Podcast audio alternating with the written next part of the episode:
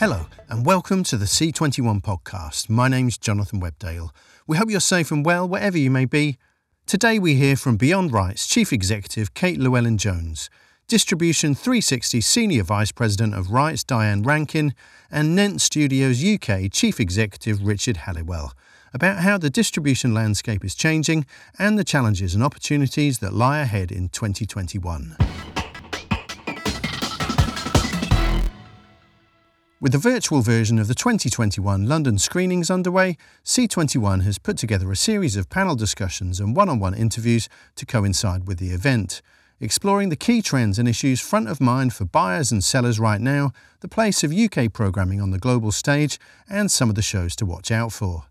In the first of these, Beyond Rights Chief Executive Kate Llewellyn Jones, Distribution 360 Senior Vice President of Rights and Exec Producer Diane Rankin, and Nent Studios UK Chief Executive Richard Halliwell spoke to Ed Waller about how the distribution landscape is changing and the challenges and opportunities that lie ahead in 2021. So, hello and welcome to this C21 Distribution Roundtable. I'm Ed Waller, Editorial Director of C21 Media. Now, with all the international buyers' attention focused on the UK this month due to all the screenings and other events taking place virtually, it's perhaps timely to take a look at the many and various issues, opportunities, and challenges facing those in the international distribution sector. The past 12 months have been interesting, to say the least, and events of last year continue to have an impact on this year. So, to help us navigate through these various issues and topics, we have a distinguished group of distributors distributors reporting back from the front line, as it were, starting with Kate Llewellyn Jones, CEO of Beyond Rights, Diane Rankin, Senior VP of Rights and Exec Producer at Distribution 360, and Richard Halliwell, CEO of Nent Studios UK. Thank you for joining us for this distribution roundtable. So let's start with the obvious question 2020, how was it for you guys? I'm going to start with you, Kate, because amongst all of it, you managed to find time to merge with TCB Media Rights.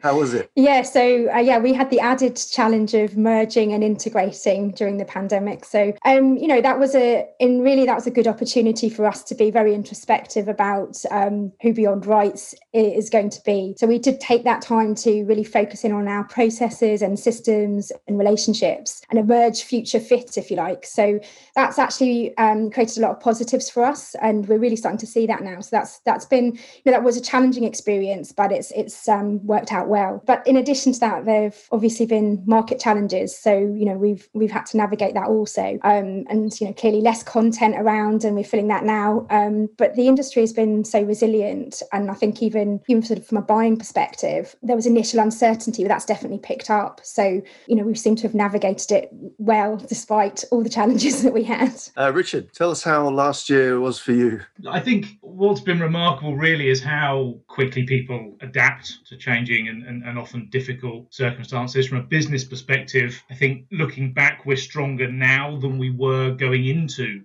the pandemic from a from a performance point of view. You know, clearly there's been a significant impact um, and continues to be a significant impact from the decline in the advertising market. That's certainly had a, a, bearing on trading, but does turn out people do want to keep watching television. Commissioners keep commissioning, buyers keep buying, um, and and the world does keep turning. I think, however, you know, beyond that, there've been and continue to be some dramatic changes to the way we all work, and oftentimes that's positive and it brings out the best in people and, and, and needs to be innovative um, and to think think differently about how you do things can be positive. But I think, you know, we are all social creatures. Something is fundamentally lost through forced isolation and, and a lack of personal interaction. Um, it's important to stay connected, to find ways to keep people engaged, and, and frankly, to find ways to keep an eye on one another from a from a well-being perspective. Uh, Diane, how about you? How was how was uh, the last 12 months for, for Distribution 360? Similar, to be honest. And Richard, I'm glad you kind of pointed out sort of the, the personal side of it a bit too, because that's something something I was thinking about is it just, you know, similar, Kate, too, that we took a pause at the beginning because it was a little slower and then it really picked up and we didn't have a downturn in the end. It just changed. But I can't, you can't pinpoint specific changes. It's just changed. But it feels busier than ever before. And I'm kind of thinking, I'm not sure how much that is how much we fit fundamentally changed how we work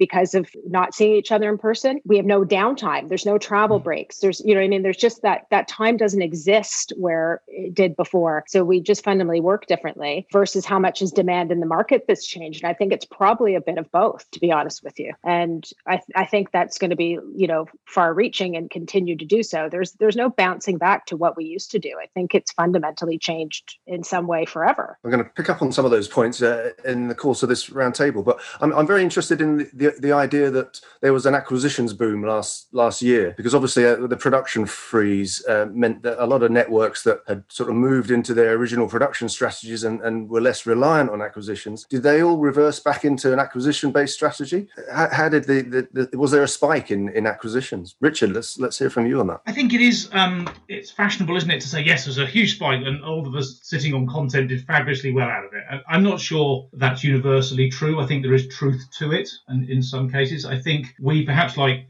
other people saw a rush to relicense from broadcasters who were perhaps cognizant that their pipeline needed shoring up and that they were looking for light entertainment shows um, and they wanted to be certain they would continue to have access to those shows. You know, one real positive that we've seen that we didn't foresee is that shows for us like Doc Martin and Don't Tell the Bride saw a big uptick in relicensing towards the start of the pandemic. Shows that have always performed well, but were, you know, somewhat taken for granted, I suspect, by buyers. And we're now having conversations with those same buyers or colleagues of those same buyers about local remakes of shows that they previously only wanted to discuss as, as tape sales. So I'll take credit that was a big strategic decision and we definitely deliberately went into that. But the truth is, didn't see it coming, but very, very welcome it is too. Kate, how, what, did you sense a, a, spike in demand for acquisitions or, or, or, or do you agree with more with what Richard said? Yeah, I think we've had a similar experience actually. And I think it's really been about um, for us an uptake in content that has already been proven on the market, but there's still um, places where it hasn't necessarily sold. And that's particularly in sort of long running series and returning series. We've definitely seen that. So that's been like for us, that's been things like Love It or List It or Abandoned Engineering, you know, that's definitely, definitely been an increased appetite for that. And that has driven, you know, that's certainly driven sales. I think that's really helped. Um, but I tend to agree with Richard. We've had a very similar experience. And Diane, you, you, a spike for you, or, or was it sort of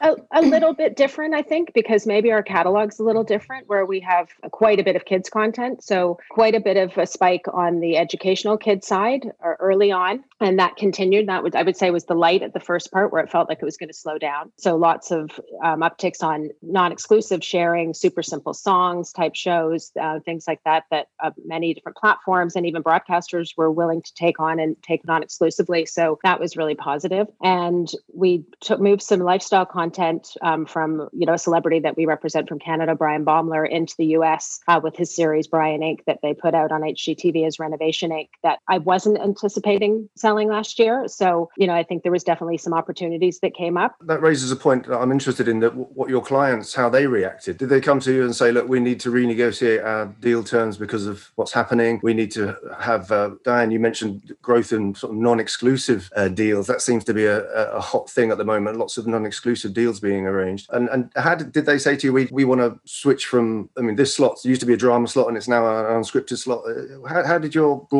and platform clients respond to the changes? On well, those for the kids and non-exclusive things were pretty much people that do kids exclusively in some cases. So there wasn't a, a, a com- I can't really comment on switch switching from a genre from one to the other, or, you know, moving slots around. So they were a lot of that was in platforms um, where slots don't matter, so to speak. Um, on the unscripted side. So we're, we're just only getting into scripted which i you know the other guys are going to be able to comment more on the unscripted side. I think that there was just holes that needed to be filled things that probably particularly in the us that would have been produced in the us where they had more of a slowdown on the production you know on new productions continuing to be in production where canada and other territories didn't have as much. But i think that the opportunity was in unscripted where there was holes in schedules. Kate what are your thoughts on that question? It's sorry boring answer but very similar because it was you know that was about the gaps in the schedule. So where, where some of our clients, you know, maybe had had the sporting and live events and needed to fill fill those gaps, it was really that was really about again those long running volume series. They needed to have the security of being able to fill those gaps for you know a, a period of time. And so for us, that was the sort of the the new thing, if you like. That was the changes, but not in that that particular content was already sort of doing well. It just had new homes, I suppose. And I think you know that's that's definitely been a big change. Well, a change for us, not necessarily large, but significant. Mm.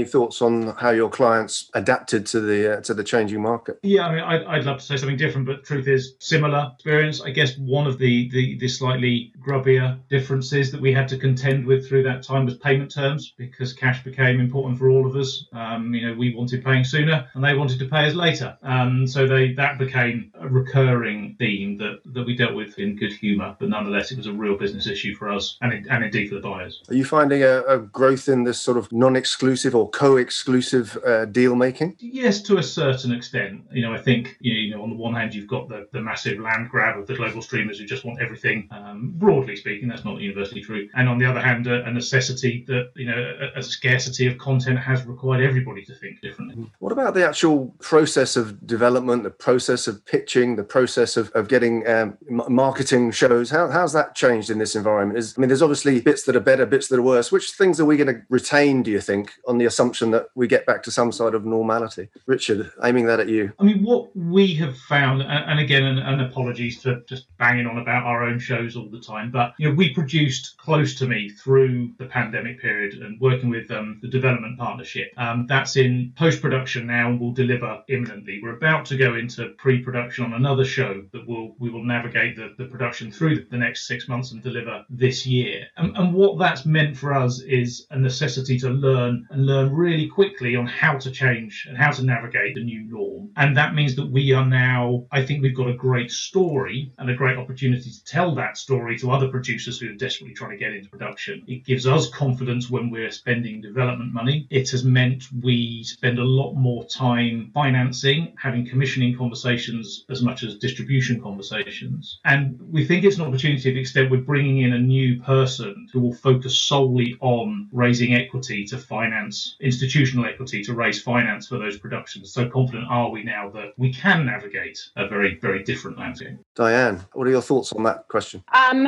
I think that there's an element of again going back to that people have changed. People are not going to want to travel as much. There's still going to be there's going to be the percentage of people that are going to be like get me on a plane and get me to every event i can go to. And then there's going to be the percentage of like i want to go to two events cover all my business and be back home again. And i think that impacts us ongoing. For so i was someone who worked from home anyway because the, the i'm in london and the, the rest of the companies in, in canada. And it, it cracked me up that suddenly we had all this zoom technology. I'm like this didn't exist in february Last year. It only came out in March. I'm like, we couldn't have done this for the last six years I've worked at this company, but okay, fine.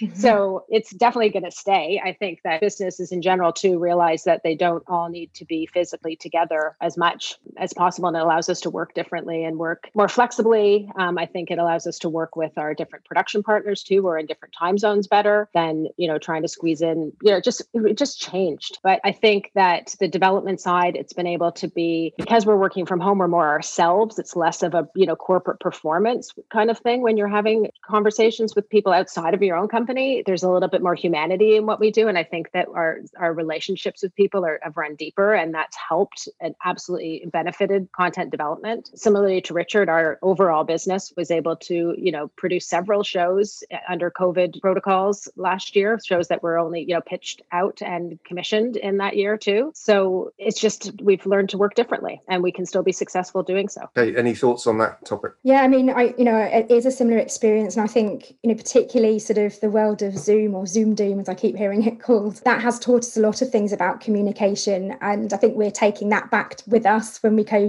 back to some kind of normal. You know, it has. I think for us, it has um, personalised communication more. We are more accessible, which is either a good or a bad thing. I don't know, but we don't have to wait for a face-to-face meeting as a reason to to progress business or conversations, and we don't have to plan it around an event. And I think that's going to be something that stays. I do think that the, and I think we all do, the face to face meeting is so, so crucial for the innovative and creative part of our industry. And we are a relationship based in- industry. So I think, you know, that's, that is going to be very important. But equally, we're, we're saying exactly the same thing. That will be a purposeful and targeted return to markets and events. And not least because there's a financial review of that as well. You know, we've learned that we can do it. So, you know, there's there's that impact. And from a point of view of how we're sort of um, developing and pitching content, you know, and, and as a, and the production part of our business has, you know, adapted around the conditions. I, I think generally the production sector has adapted very quickly, incredibly resilient, and moved through that period very, very well. And we we had that experience with Pooch Perfect, which I think was one of the first shows to go into production in the first lockdown, and it had to be adapted from its original format to um, work around the limitations. But um, that's a very well thought out process that's worked well, and, and we're now seeing the results. So that's a learning we're going to take with us to be more sort of resilient in terms of changes. One of the things we heard a lot when looking at, at 2021 is there's going to be a shortage of drama and a sort of a, a plethora of, of formats that are developed with COVID friendliness in mind. Is that how, how has the production freeze of most of last year impacted your supply lines to bring product to market this year? What are your thoughts on that then, Richard? Um, yeah, I mean, quite clearly we were expecting a number of shows last year that we're now expecting this year, and, and that is not necessarily a bad thing. But this year wasn't great for last year, but you know, it gives us a good opportunity to build on that. You know, the, the shows I was talking about, the holiday and, and close to me, there's an increased sense of anticipation for those shows because they are definitely going to deliver this year. There's an increased interest from the market, who's also facing that that scarcity of supply, and dare I say, an increased value to those shows as well. So there are, and I think it's important to look for the positive impacts of that. You know, Manhunt 2 coming from, from Buffalo for ITV, similarly, a real sense of anticipation from the market when these shows are coming and, and our ability to say, yep, coming this year, you can schedule it. I mean, that's one of the things we debate quite a lot at C21. Obviously, it's becoming more of a, a seller's market because everyone wants product more. But at the same time, the buyers are less able to, to pay higher because of the challenged advertising market. Uh, uh, That's pulling the industry in two directions, kind of thing. Kate, what are your thoughts on that? Um, mean, at the moment, we're still really seeing the upside, but I think it's a relevant point because I think as the market's becoming more and more fractured, and I think that does come down to that that observation that of, of sharing windows. I think as a distribution business, we're going to have to be even more specialist in rights and more strategic about how we sell because inevitably, you know, inevitably that is going to happen, especially with sort of emerging rise of the AVODs and the SVODs. You know, I can see how you know, at, at some point the consumer is not going to want to pay for 20 SVOD um, subscriptions. So I think, you know, we're seeing the market or the audience sort of changing how they view programming and that's going to change how we sell programming, but it's still playing out. You know, it's still it's still in flux and that even those channels don't know how it's going to work out. And and the, those players are still emerging. So it's definitely a time of change. So that's an interesting opportunity to talk about the streaming side of the conversation because obviously last year wasn't just about COVID and uh, obviously the, the multiplication of streaming services, AVOD and SVOD, has obviously impacted the market. Diane, what, what are the opportunities and, and challenges of that new streaming centric landscape? I think it was, I was thinking about this question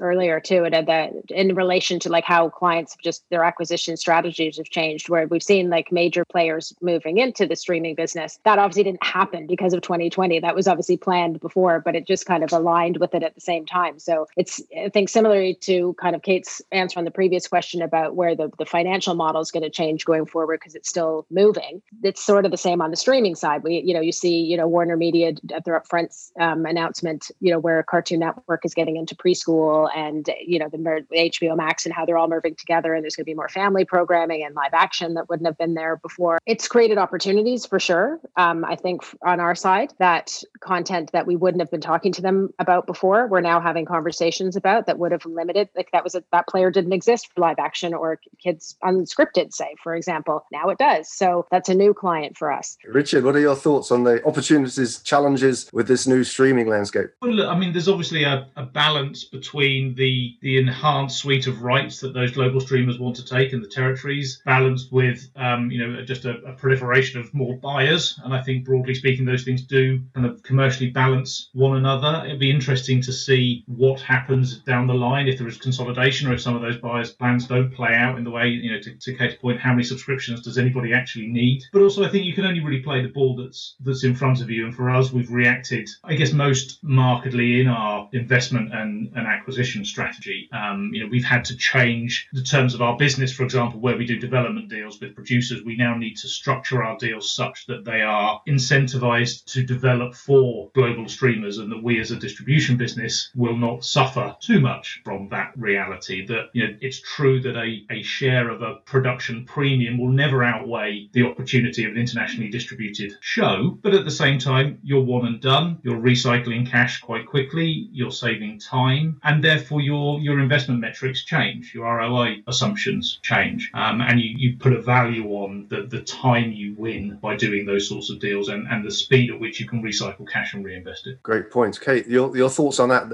The idea of getting a, a lot of money up front and then just forgetting about it, or doing it territory by territory and, and seeing incremental upsides, I guess, through the old traditional method of distribution. You know, they both have their merits, but I think, you know, there's an increasing amount of focus on the um, way we're selling rights over a long period of time because there are more places to sell those rights. And we are really seeing that change there are second, third windows and certainly more opportunities potentially for non-exclusive. So I think, you know, that has to remain a key focus um, without at the same time, you know, missing out on those opportunities potentially for those, you know, those one big sort of deals. I think that's something that is about working closely with our partners to understand today. And at the same point as Richard, I think we're very focused on the partnerships, knowing that every relationship is different, that we have to have a creative and innovative approach to financing and investing in programming. It's not one size fits all, definitely not. And we we, have to be able to to move with it. So we're going to have to be very nimble. One of the things we, we're hearing a lot about is um, the fact that the Hollywood studios are now got their own D2C strategies and, and platforms in place. There's a sort of a vacuum being created in the in the market because they're not necessarily selling those shows to the third party channels as much. Is that creating opportunities for platforms and, and networks around the world that previously would have got those Hollywood shows are now looking around for other content, maybe from the UK, from distribution companies like yourselves? Is that a real opportunity? Opportunity that's, that's coming our way? Let's start with Richard. Yeah, I, I, think so, and I think if you if you take that along with the the effects of COVID and a, and a scarcity of supply in general,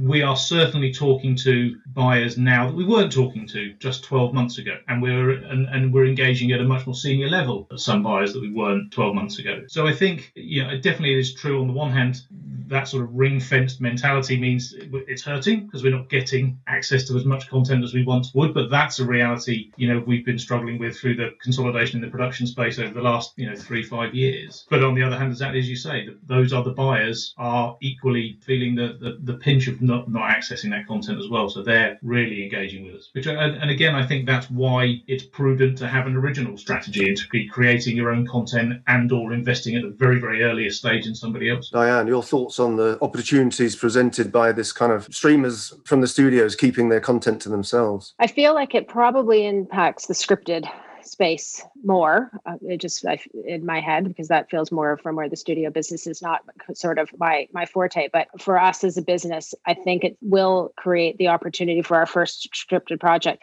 that we're launching this spring. Um, the Parker Andersons and Amelia Parker, which is two in- interconnected shows, which is like a whole other interesting piece to it that it's two shows together. But the demand for kind of clean family co-viewing is seems to be big, and that isn't necessarily something that was coming out of I think of the studio so much. So it's double edged win, let's call it, you know, where they're doing their own thing. It's creating opportunities for us where there's demand for it as well at the same time. That brings us neatly onto the, the subject of sort of new content, new product that you're bringing to market this time. We've discussed the sort of production pipeline and the impact that that's had on your distribution business. Let's look at some of the shows that you're going to be uh, showcasing to uh, to buyers that are all focused on the UK this month because of uh, various screenings events. Kate, let's let's hear from you first. Let's you, you've probably got a selection of highlights from uh, your your library that you you could share with us? I mean, I guess you know from a scripted point of view, our key show is is um, Halifax Retribution, which um, was produced before the pandemic. Fortunately for us, that sort of launched to great ratings in Australia on Nine, and um, has recently been picked up by PBS. So you know we've got high hopes for that, and certainly tapping into that that crime drama area, which is is ever more popular. And another uh, big sort of area for us, our first entertainment format, Pooch Perfect, which I've already mentioned. You know that's ticking lots of boxes for our buyers. It's family full of joy happy dog crazy you know it's it's really really hitting the note. And that's that's been very fortunate timing i guess but also it has been picked up. Um, we have the australian version the uk version and it's been picked up in the us with abc and now in production. And it's also been able to navigate around the around the sort of pandemic in terms of filming. So that's that's um, been very exciting. And then the other area for us is our engineering sort of science and engineering shows which continue to be very rewarding. Massive engineering mistakes which is in series three and four and abandoned engineering, which theatres continuing. And, you know, they just the gift that keeps giving. Diane, what are, what are your highlights of your slate right now? Well, as I had mentioned, our scripted first foray into scripted with the Parker Andersons and Amelia Parker is uh, something we're really excited about. We just have always been a factual and kids com- uh, company, and this kind of merges a little bit with the kids because it's kids and family, but it's two interconnected sitcoms. So the Parker Andersons is a blended family, and there's a 10 by 30 series. It's a half British, half American family that have blended together to create a new family, hence the Parker hyphen Andersons. And it's two story worlds. So, sorry, single story world and two kind of views from that story world. So Amelia Parker is the other series, which is told from the youngest daughter from the British side of the, the family, um, who has become selectively mute from the trauma of her mother's death. So you're seeing two, two completely different angles of the same family, and you, they can be they can be aired independently, but they're kind of created so that they are back to back. So it, it creates one hour of, of programming around this one family, and it's it's really quite unique. So we're excited about that. On the other side is sort of escapist programming, Restaurants on the Edge. We're launching, which was a Netflix original, but it's out of holdback, and we're selling that to the global television community now, which is sort of part travel, part design, and part therapy. Three experts go into restaurants that are on like in the most beautiful locations in the world with the best views, but they might have the worst reviews, and they need an entire makeover from the you know the owner's passion about running the restaurant to the food they're serving and how it's connected to the local community. Um, so that one's quite fun. And another kind of as Kate was talking about, you know, the, the shows that kind of keep returning. We have All Round Champion, which is a kids competition series, kids teens. Um, it's the top athletes in various sports from BMX to skiing to gymnastics who come to compete against each other in all of their different sports. And the, the trick is that kid doesn't do their compete in their own sport; they coach the other kids in their sport. So you've got this really lovely, fun competition, healthy um, kids being active when they haven't been able to play sport. You know, it's a good kind of impetus to get kids, you know, off the couch and maybe away from some of the stuff that we're we're doing to make them, you know, watch from their screens. And then, oh, and the last one is a new kids animated series called Finny the Shark, and it is a spin-off from one of the Super Simple Songs videos that Skyship Entertainment did. They did their version of Baby Shark and created Finny, who was their lead character. And he was so popular that they've spun out their own little show. So they've done an 11-minute series featuring Finny. So those are the highlights for spring for us. Richard, what are what are your uh, highlights at the moment? So the first cab off the ranks, I suppose, is is Close to Me, which is a show currently in post production, starring Christopher Eccleston and Connie Nielsen, a psychological thriller based on a best-selling novel by Amanda Reynolds, commissioned by Viaplay and in partnership with Channel 4 and part funded by Dopamine, and brilliantly produced by um, the Development Partnership through the, the lockdown period. Then we have a show called The Holiday, another scripted project in pre-production, shooting in April, again based on a best-selling book, this time by T.M. Logan. That's a four-part thriller commissioned by Channel 5, co-financed by Night Train in Germany, um, produced by Projector and Clapperboard. Um, Manhunt 2, Martin Clunes is back as DCI Colin Sutton, who was the policeman that brought Levi Bellfield to justice, and that's uh, Buffalo for, for ITV. Manhunt 1 was a huge critical and um, and commercial success, so we're very excited. Um, and the market seems to be very excited um, to get a, a, second run of that. And then on the non-scripted side, we announced a big deal uh, last year